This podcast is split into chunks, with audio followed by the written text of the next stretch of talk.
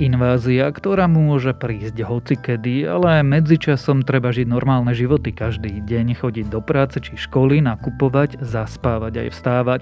Dnes sa pozrieme, ako sa v týchto napätých časoch žije obyčajným Ukrajincom. Je útorok 8. februára, meniny má Zoja a dnes sa bude počasie meniť. Na severe Slovenska sa môže objaviť aj sneženie, večer a v noci môže mrznúť, takže si dávajte pozor.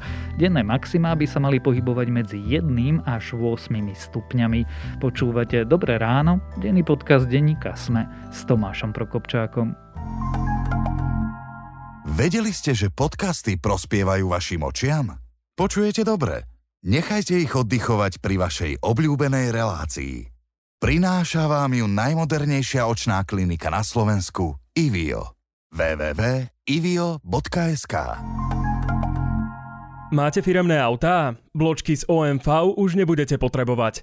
S palivovou kartou OMV Card zaplatíte pohodlne faktúrou za všetky firemné autá naraz a ešte dostanete aj zľavu na tankovanie.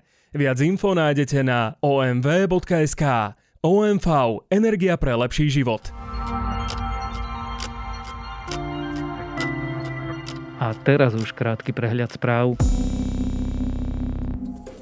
Niektoré nemocnice prestávajú používať liečbu monoklonálnymi protilátkami. Dôvodom je, že nezaberajú proti variantu Omikron, ktorý momentálne dominuje vo štvrtej vlne pandémie. Ministerstvo zdravotníctva tiež naznačuje, že v priebehu týždňa sa protilátky prestanú podávať vo všetkých nemocniciach. Nového šéfa RTVS by sme mali spoznať v lete. Poslanci Národnej rady by ho mali voliť na júnovej schôdzi parlamentu. Poslanci koalície by tiež chceli, aby bola táto voľba verejná a predchádzalo jej rovnako verejné vypočutie kandidátov. Marianovi Kočnerovi zaistili majetok v hodnote 15 miliónov eur. Podľa portálu Aktuality je dôvodom kauza Donovali, kde sa prevádzali hotely a výsledkom mali byť vratky DPH. Súčasťou zaisteného majetku sú aj nehnuteľnosti a zmenky, ktorých hodnota je 11 miliónov eur. O zvýšení platov zdravotníkov by sa malo rozhodnúť v najbližšom pol roku. Včera to povedal premiér Eduard Heger v Rádiu Express. Odhaduje, že suma smerujúca do zdravotníctva by sa ročne mohla zvýšiť až o pol miliardy eur. Vedci konečne zistili, prečo ľudia pri covide strácajú čuch. Za stratou čuchu pritom nie je poškodenie podporných buniek v sliznici nosa, ako sa pôvodne predpokladalo. Infekcia v skutočnosti znižuje činnosť čuchových receptorov, ktoré svojou činnosťou zablokuje nával buniek imunitného systému. Zároveň vedci v štúdii naznačujú, prečo majú niektorí pacienti s tzv. dlhým covidom problémy myslieť. A ak vás správy zaujali, viac nových nájdete na webe Denníka Sme alebo v aplikácii Denníka Sme.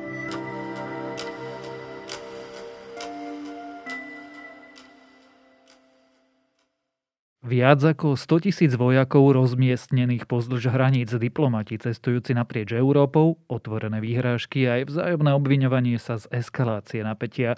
Lenže geopolitická kríza a hrozba vojny na Ukrajine sa v prvom rade dotýka normálnych, obyčajných Ukrajincov. Ľudí, ktorí chcú žiť svoje životy, chodiť do práce a za rodinou jednoducho existovať. Reportér denníka Sme Lukáš Onderčanin sa práve vrátil z Ukrajiny a dnes sa ho budem pýtať, čo tam zažíval. But somewhere beyond this barbed wire fence, Russia has deployed its forces on Belarusian territory. Artillery and fighter jets, tanks and rocket systems. This right here is a highly strategic spot because up that road, about an hour away, are the Russian forces. Thousands of troops, hundreds of tanks. And down that road is Kiev. It's pretty much a straight paved road all the way to the capital. Lukáš, práve si sa vrátil z Ukrajiny. Ako to tam vyzerá? Tak je tam v podstate možno až prekvapivo pokojná atmosféra. Treba povedať teda, že ja som bol hlavne v Kieve a v Charkove, čo sú vlastne dve najväčšie mesta a tá atmosféra možno v nejakých menších obciach je trocha iná. Ale teda Charkov je iba 40 km od hraníc s Ruskom, takže naozaj je to niečo, čo sa ich bezprostredne dotýka, ale v podstate je to taký, v angličtine by sme povedali, že business as usual, takže nemá človek ako napríklad zistiť, keby možno nečítal správy, že čo sa deje. Ty si mi hovoril skôr, ako sme začali nahrávať, že v Bratislave to je napätejšie ako na tej Ukrajine je? Povedal mi to jeden z vojakov, lebo samozrejme teraz e, na Ukrajine extrémne množstvo novinárov, všetci tam išli teda zisťovať, že ako to tam v skutočnosti vyzerá, či sa ľudia pripravujú. Áno, treba povedať, že ľudia sa pripravujú na nejaké riziko útoku zo strany Ruska, ale není to také napäté, že ľudia by o tom stále rozprávali, tie mesta sú plné ľudí, všetci chodia normálne do práce, do obchodu, do barov, takže tá panika možno troška u nás, alebo teda na západe je niekedy troška ako keby prehnaná, by som povedal. Aj viacero ľudí mi napríklad písalo, že aby som si teda dával pozor, ale naozaj v tých veľkých mestách to nie je možno tak vyhrotené, ako sa môže zdať. Keď hovorí, že sa pripravuje, čo to znamená? Že vidieť viac vojakov v ulici? V uliciach nie, dokonca myslím, že prvých vojakov sme videli až niekedy po 5. dni a to práve v Charkove, takže bežne v mestách to nevidno, ale ľudia sa pripravujú, respektíve už dlhšie sú pripravení s nejakými takými detailami, napríklad majú evakuačné batohy, nie je to samozrejme teda pre každého a nie každý to spravil, ale je také odporúčanie mať pripravené všetky doklady, nejaké diplomy, väčšiu hotovosť, lieky, ktoré potrebujete v nejakom batohu, ktorý v prípade núdze napríklad toho útoku môžete vziať so sebou a utekať s ním preč.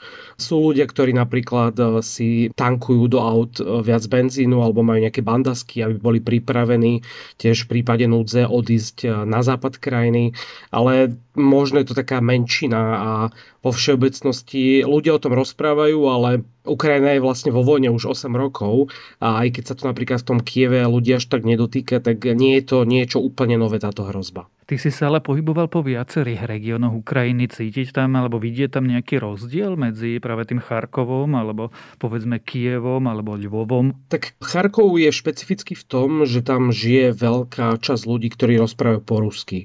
Takže je to vlastne rusky hovoriaci región, bez ohľadu na to, či sú to etnickí Rusi alebo Ukrajinci. Aj Ukrajinci tam bežne teda rozprávajú po rusky. A preto je to tam možno vnímané tak, že to napätie je kúsok za hranicou, ale väčšina ľudí si napríklad nemyslí, že dojde k nejakej výraznej eskalácii, ale treba byť pripravený. To znamená, že aj v tom Charkove sa možno ľudia viac zapájajú do nejakých takých cvičení, potom sa ešte možno porozprávame viac o teritoriálnej obrane, ktorá je veľmi populárna v posledných týždňoch na Ukrajine. A v Kieve samozrejme hlavné mesto má možno iné vnímanie, ale tiež nie je až tak ďaleko od tých bieloruských hraníc. Takže ak by došlo k nejakému eventuálnemu útoku, tak sa to môže stať na obidvoch miestach. A Charkočania hovoria, že možno práve to, že sú rusky hovoriaci, ich nejakým spôsobom viac chráni, že by si napríklad Rusko nedovolilo začať s nejakým otvoreným útokom priamo na obyvateľstvo obyvateľstvo, čo samozrejme nevylučuje to riziko v nejakých ďalších oblastiach Ukrajiny. Keď sme pri tom, tí Charkovčania sa cítia kým? Keď som sa pozeral, aké je tam rozloženie obyvateľstva, zhruba 48% sú Ukrajinci, 40% Rusi a zvýšok ostatné národnosti. Oni si čo o tom napätí myslia? Myslím si, že tie štatistiky sa mohli aj zmeniť v posledných rokoch, pretože viacero Rusov, ktorí tam napríklad predtým pracovali, tak odišlo späť do Ruska. Ja som sa stretol napríklad aj s jedným pánom, ktorý teda pochádza z Ruska, aj tam žije, ale pracuje v Charkove a má tu možnosť ako keby porovnávať obidve strany. A on je tiež pomerne pokojný, pretože si nemyslí, že to má logiku tak ako to napríklad možno čiastočne bolo v prípade Donbasu alebo toho Krymu, kde naozaj tá eskalácia bola veľmi rýchla. A väčšinou ľudia hovoria, že to nie je otázka jazyka. To znamená, aj Ukrajinci, ktorí rozprávajú po rusky, tak sa cítia Ukrajincami alebo sa cítia Charkovčanmi. V tom bol ten Charkov taký špecifický, že tam tí politici napríklad áno sú možno viac prorusky, teda určite sú viac prorusky ako niekde v Kieve alebo v Lvove, ale to neznamená, že chcú byť súčasťou Ruska. To znamená, oni väčšinou hovorili o nejakej tej svojej charkovskej identite, o tom, že aj keď rozprávajú po rusky, neznamená to, že by mali byť nejakým spôsobom pričlenení k Rusku, alebo že im niečo Rusko dlží. Takže je tam možno troška zložitejšia tá otázka jazyka, ale pre mnohých ľudí to je práve nejakým spôsobom odkaz, že, že to Rusko by si asi nedovolilo na to civilné obyvateľstvo zautočiť. Aj keď teda, keď sa pozrieme spätne na to, čo sa stalo vlastne na Donbase a na Kríme, tak toto bol jeden z hlavných argumentov ruskej vlády, že vlastne oni idú ochraňovať obyvateľstvo, rusky hovoriace obyvateľstvo v týchto oblastiach. Opýtam sa tú otázku trochu inak. Keď si sa pohyboval v rôznych oblastiach Ukrajiny, cítil si, že sa tam mení názor alebo nálada, alebo teda rozloženie toho, čo si tí ľudia myslia a kto je vlastne kým v tom spore? Až tak zásadne nie ale v tom Kieve bolo cítiť e, takú možno viac proeurópskosť. Ľudia na rôznych pochodoch a demonstráciách tam mávajú s tými európskymi vlajkami, veľmi ďakujú tým partnerom zo zahraničia, to znamená každá krajina, ktorá poskytla Ukrajine napríklad zbranie alebo v podstate aj nejakú symbolickejšiu podporu, tak veľmi často to spomínali aj nejakí experti. Slovensko bohužiaľ medzi nimi často ako keby chýbalo, pretože nejaký výraznejšia podpora prišla vlastne až v posledných dňoch a dnes, alebo teda pondelok je, je tam aj náš minister zahraničných vecí, ale práve napríklad Česko poskytlo Ukrajine muníciu a veľmi si to tí Ukrajinci vážia a stále to všade spomínali. Zatiaľ, čo na tom východe, v tom Charkove, nie sú možno tie názory také proeurópske, ale také skôr ukrajinské alebo proukrajinské. Konal sa tam vlastne v sobotu taký veľký pochod, ktorý mal byť zrušený, takže nie je to tam až také jednoduché pre to miestne obyvateľstvo, pretože tam sa to nenosí možno byť až tak otvorene proukrajinský a skôr si ľudia ako keby želajú ten mier a pokoj bez ohľadu na tú politiku vysokú. To je tá geopolitika. Ako vyzerá obyčajný deň tých ľudí? Ty si už spomínal, že sa tam rozšírilo niečo, čo si nazval nácvikmi teritoriálnej obrany. Nejako zásadne sa ten bežný život ľudí nezmenil, ale pridali sa k nemu nejaké iné prvky. Napríklad e, ľudia bežne chodia do práce, idú potom pozrieť rodičov niekde na večeru a neskôr večer idú napríklad na výcvik e, nejakej prvej pomoci. Je to veľmi populárne teraz naučiť sa presne nejaké tie medicínske základy, alebo sa pridávajú už do takých dobrovoľných bataliónov, do teritoriálnej obrany to sú vlastne skupiny ľudí, dobrovoľníkov, ktorí sa chcú naučiť také základy vojenskej techniky, pohybu v teréne, tej prvej pomoci. Donedávna to bolo vlastne také troška voľnejšie, nebolo to pod ochranou štátu, niekedy to boli až také militantné skupiny, ale často to boli vlastne bežní ľudia, ktorí sa ako keby chceli niečo naučiť. A od začiatku tohto roka to štát oficiálne vzal pod svoju záštitu. A tým pádom je to viac organizované a v podstate by mala vzniknúť taká rezerva okolo 130 tisíc dobrovoľníkov, ktorí v prípade núdze, to nemusí byť teda iba priamo napríklad útok Ruska, budú povolaní ako záloha. Ty si sa bol pozrieť na tie nácviky, ako to vyzerá? Väčšinou sa konajú niekde na okraji tých miest. Ja som bol na takom menšom mestečku Obuchiu, e, južne od Kieva. Tam každú sobotu chodia ľudia cvičiť e, na takú lúku alebo nejaký taký kameňolom za mesto sú tam nejakí velitelia, ktorí majú skúsenosti buď z armády, alebo sú priamo členovia ozbrojených síl. A títo inštruktori vlastne rozdelia tých dobrovoľníkov na rôzne skupiny. Môže tam prihlásiť každý od 18 rokov do až 60 treba splniť nejaké byrokratické záležitosti, nejaké výpisy z registra trestov a podobne, takže je to úplne jednoduché, aj sa na to viacerí stiažovali, že je to vlastne zložité, ale tie výcviky sú otvorené pre dobrovoľníkov, boli tam aj tínedžeri, ktorí ako keby ešte nemôžu byť povolaní v prípade núdze, ale chceli si to ako keby vyskúšať. A Tí ľudia sú rozdelení v skupinkách podľa nejakej náročnosti, podľa toho, koľko majú skúseností. Najskôr sa učia rozoberať zbranie, samopaly, potom sa učia, ako sa plazí po zemi, ako sa pohybuje taktická jednotka, ako sa priamo už bojí správať, aby napríklad sa viaceré skupiny nestrelali po sebe. Takže také základy vojenského pohybu. Je to niečo podobné ako ísť do armády, ale možno taký rýchlo kurz armády, aj keď teda niektorí ľudia v tých jednotkách už tam chodia niekoľko rokov.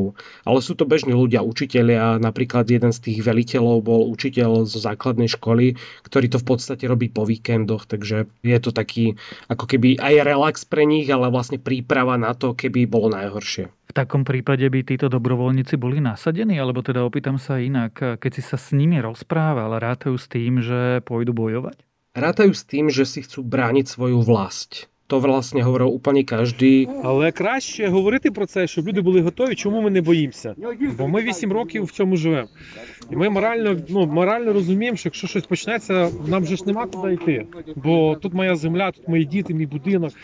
Тому či trochy peribíš. Oni to neberú tak, že idú niekde bojovať, ani by neboli nasadení do nejakého boja, že teraz ich prevelia na východ Ukrajiny, keby náhodou tam niečomu došlo, ale primárne sú určení na to, aby obraňovali to svoje mesto alebo ten svoj región. Každý ukrajinský región má takýto batalión, tú dobrovoľníckú teritoriálnu obranu a ľudia vlastne sú pripravení obraňovať, asistovať armáde, prípade majú byť tí prví, kým príde oficiálna armáda. Takže pre nich to je ako keby príprava na najhoršie, ale väčšina z nich hovorila, že teda dúfajú, že to nikdy v praxi úplne nevyužijú a môžu asistovať napríklad pri prírodných katastrofách a pri nejakých nehodách. Takže je to možno aj pre bežného človeka ako keby dobrý tréning aj v rôznych iných situáciách hovorí, že miestni dúfajú, že to nevyužijú, ale teda čo si myslia? Myslia si, že útok príde? Ja nechcem zošeobecňovať, lebo som sa rozprával s pomerne malou skupinou ľudí, často to boli nejakí experti, analytici alebo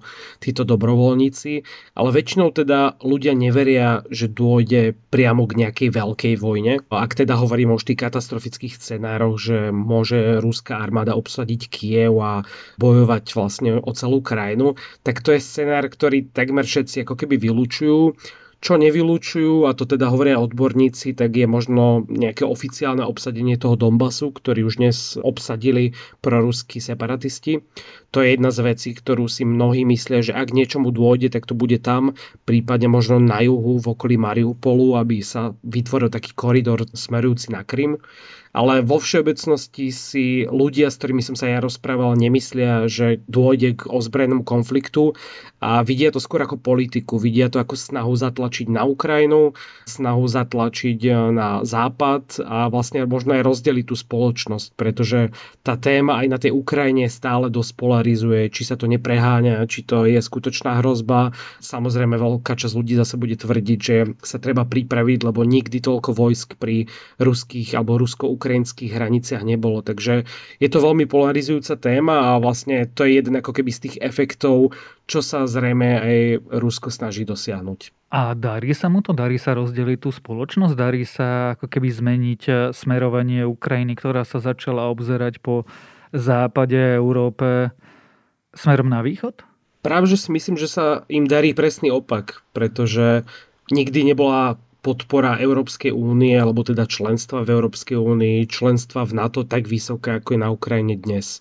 Ukrajinci často uvažujú nad tým, či sa Ukrajina môže stať členom NATO, ale sami si uvedomujú, že to je na veľmi dlhú trať a že samotné NATO úplne nie je otvorené tomu, aby vlastne muselo asistovať vojensky. Preto vlastne veľmi vítajú tú podporu zo zahraničia, takú tú symbolickú, ale napríklad aj to vyzbrojovanie, pretože je dosť možné, ak mi náhodou naozaj došlo k tomu útoku, tak e, jediní, kto budú môcť bojovať sú práve Ukrajinci, pretože na to ako keby zatiaľ na to žiadny mandát nemá.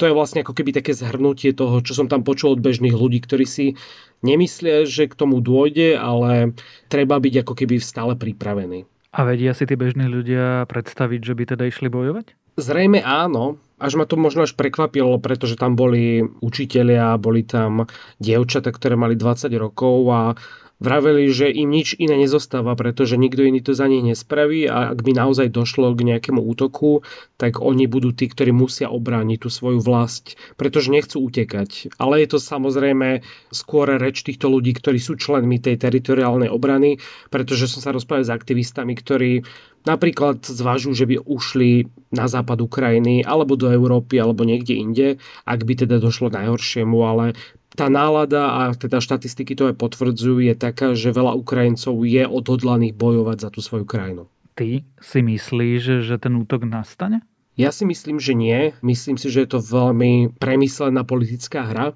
aj keď možno nie úplne do všetkých detailov, pretože to, čo sa stalo iné oproti roku 2014, je tá reakcia západu. To je jedna z vecí, ktorú som tam často počúval, že v roku 2014 Európa a NATO a Západ celkovo ako keby trocha zradil tú Ukrajinu a že ich nechali na pospas. A teraz to, aká bola reakcia zo západu, že množstvo krajín vlastne ochotne darovalo alebo dodalo Ukrajine zbranie, alebo sú ochotní ich vojensky aspoň tak morálne podporovať alebo cvičiť, tak je to niečo, čo možno aj samotné Rusko prekvapilo a preto si nemyslím, že by Rusko úplne ochotne išlo do takého konfliktu, ktorý by teda poškodil nielen Ukrajinu, ale aj samotné Rusko. Ani v Rusku tá podpora ozbrojeného konfliktu s Ukrajinou nie je veľká. Navyše, ako keby chýba možno taký dôvod, prečo. Už to je trocha iná situácia, ako to bolo v roku 2014 a hľadať tie dôvody a vysvetľovať ich bežnej ruskej populácii je oveľa ťažšie aj pre Putina, ako to bolo predtým. Vráťme sa úplne na začiatok, keď som sa ťa opýtal, ako to na Ukrajine vyzerá. Nejdem sa pýtať, či to tam vyzerá ako príprava na vojnu, pretože prakticky Ukrajina vo vojne už 8 rokov je, ale Mal si pocit, že sa pohybuješ v krajine, ktorá sa chystá bojovať? Nemal som taký pocit. V tých mestách som mal pocit taký, ako mám v Bratislave, takže úplne tam ľudia fungovali normálne, ale to je tým nastavením, že ako si spomínal, Ukrajina už je vo vojnovom konflikte a tá situácia je troška eskalujúcejšia a vypetejšia teraz, ale bežní ľudia to možno až tak neriešia, pretože už aj pred rokom sa hovorilo o tom, že Rusko môže zautočiť a bolo tam množstvo vojakov, aj keď nie až tak ako teraz.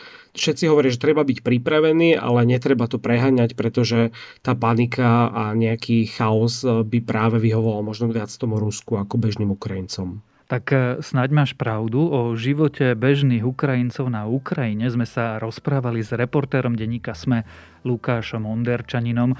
A inak, ak by ste na Lukáša mali ďalšie otázky, dnes o 7 hodine podvečer budeme mať na profile denníka SME na Instagrame livestream. O Ukrajine bude Lukáš rozprávať spolu so Zuzanou Kovačič-Hanzelovou a pýtať sa ho môžete aj vy. Už nemusíte hľadať dokonalé darčeky na Valentína. Strieborné a zlaté šperky či ikonické kúsky Pandora a Thomas Sabo vyberiete na Sofia SK. Teraz s výhodnými valentínskymi zľavami. Neváhajte a nakupujte. Sofia v 15 predajniach a na Sofia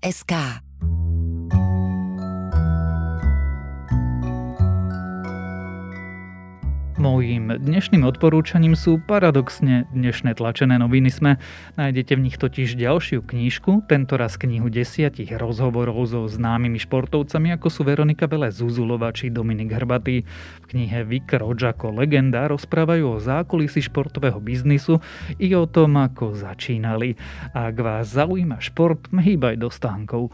A to je na dnes všetko. Dávajte na seba pozor. Počúvali ste Dobré ráno, denný podcast denníka SME s Tomášom Prokopčákom a pripomínam, že dnes vychádzajú aj nové epizódy podcastov Všesvet, tento raz nás vezme na výle do Valencie a pravidelná dávka, ktorá sa zamyslí, prečo je racionalita životopisom ľudstva.